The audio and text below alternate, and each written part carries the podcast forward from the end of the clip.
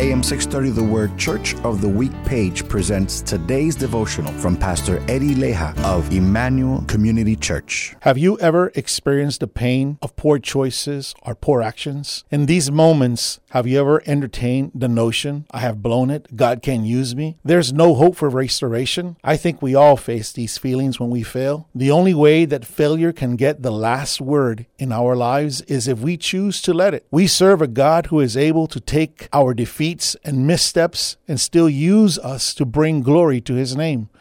Whether you've been walking with him faithfully or you've had a few stumbles along the way, he's encouraging you to help build his kingdom. A failure is not a loss, it is a gain. You learn, you change, you grow. Hear Pastor Eddie Leija tell the story of Emmanuel Community Church, our church of the week, this Sunday afternoon at 1 on AM 630 The Word.